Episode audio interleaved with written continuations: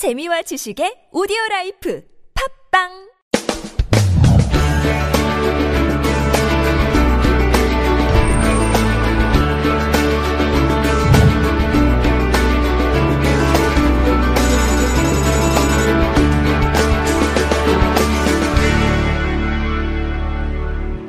네, 91번째입니다.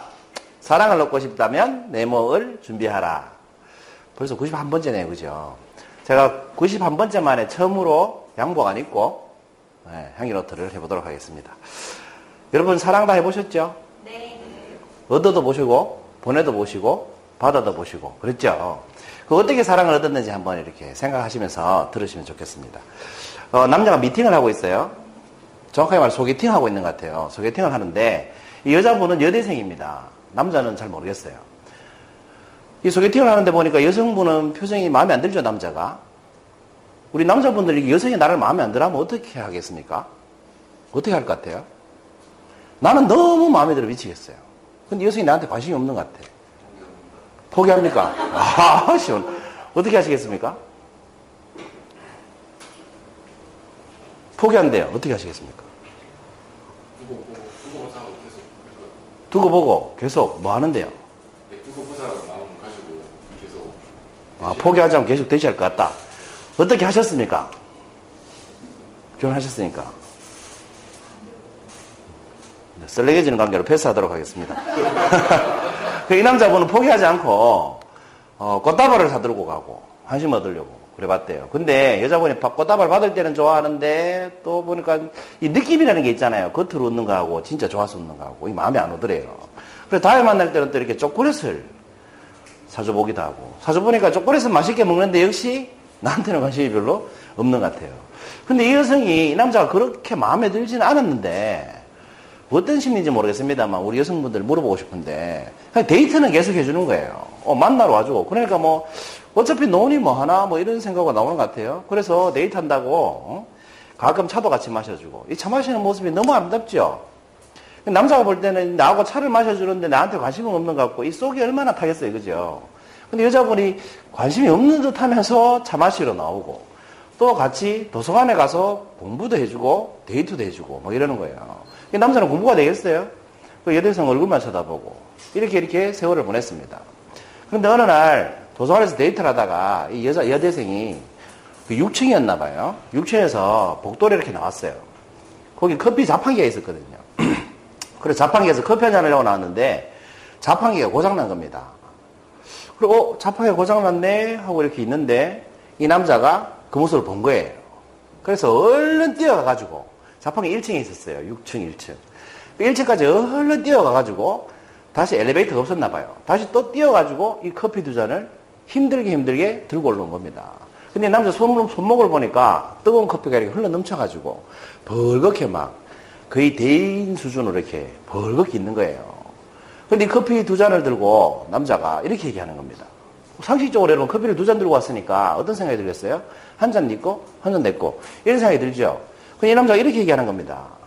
내가 1층에서 한 잔을 들고 뛰어 올라오면 거의 반 이상 쏟길 것 같아서 일부러 두 잔을 뽑았다.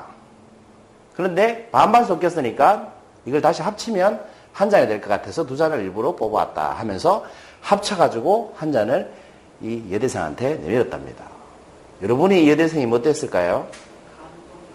그랬을 것 같아요. 어땠을 것 같아요? 너무 오래돼서 기억이 잘, 기억이 잘 안 납니까? 이 여대생이 결국은 이 남자하고 결혼까지 했다는 거 아닙니까? 감동받아가지고. 네. 오늘 주제가 뭐였습니까? 네. 뭘 준비해야 됩니까? 그렇습니다. 답이 나왔습니다. 감동을 준비해야 됩니다. 상대방을 감동시킬 수 있으면 우리는 사랑을 얻을 수 있을 것 같아요. 그렇지 않습니까?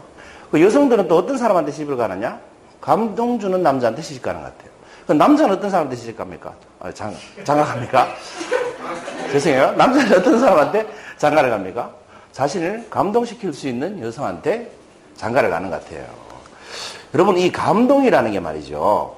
언제 가장 감동받을까요? 꽃다발 사줄, 사줄 때 감동 안 받았죠.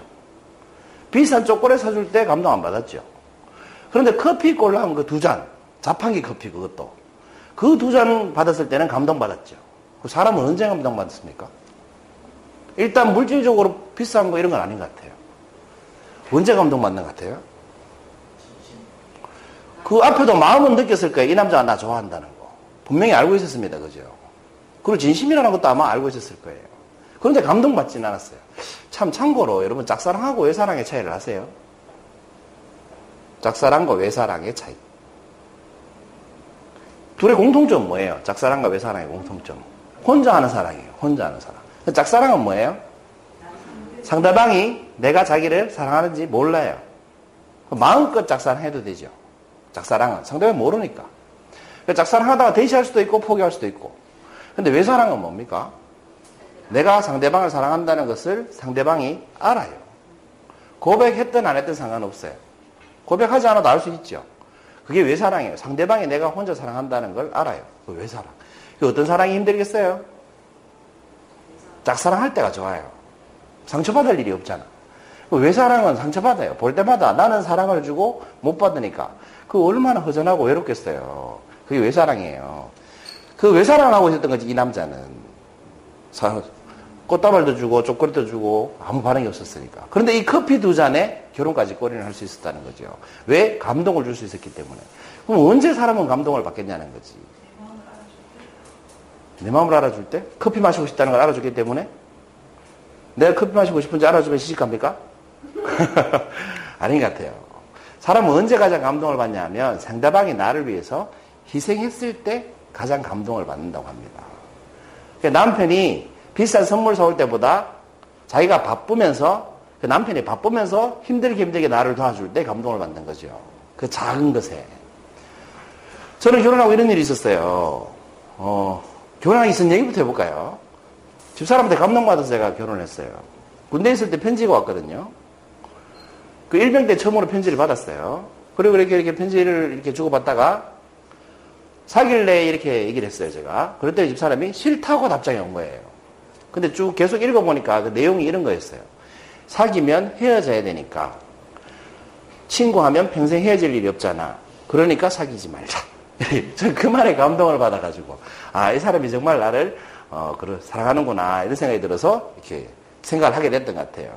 그리고 결혼하고 나서 제가 감동 준 적은 별로 없는 것 같아요. 근데 어느 날, 지금 왜 이런 생각이 떠오를까요? 제가 감동 줬던 경험이, 아파트에 살 때 이렇게 11층인가 살았어요. 여러분, 음식물 쓰레기 있죠? 검은 비닐봉다리에 이렇게 담아가지고 나오잖아요. 그래서 결혼하고 처음인 것 같아요. 검은 비닐봉다리에 있는 음식물 쓰레기를 들고 나왔어요. 그리고 엘리, 베이터 앞에 딱 서 있는데 뒤에서 집 사람이 현관문을 열고 저보고 이러는 거예요. 이렇게 하는 거예요, 이렇게. 처음 봤어요. 뭐 때문에? 음식물 쓰레기 들고 나왔다. 그 전에 뭐 여행 가고 뭐 주말에 좋은 데 가고 뭐 비싼 선물 사주고 이럴 때는 이런 한 번도, 한 번도 제가 반응을 본 적이 없는데 검은 몽다리 한 번 들고 나오니까 이게 이런 반응이 나오더라고. 감동받은 거죠. 평소에 한 번도 해준 적이 없으니까. 그리고 제가 그런 걸 정말 싫어한다는 걸 아니까 그런가 봐요. 어쨌든 사람은 그렇게 감동을 받는다는 거죠. 감동시키는 게 그렇게 어려운 일은 아닌 것 같습니다. 여러분 한번 읽어볼까요? 시작.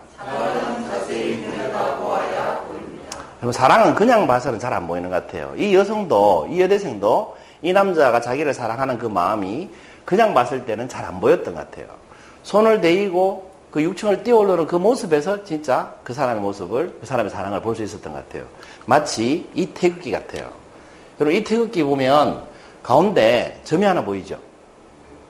저 점을 한번 20초 동안 한번 봅시다, 지금부터. 되도록이면 눈을 깜빡이지 마시고.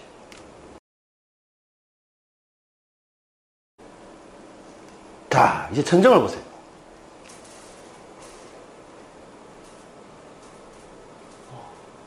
보이십니까? 안 보이십니까?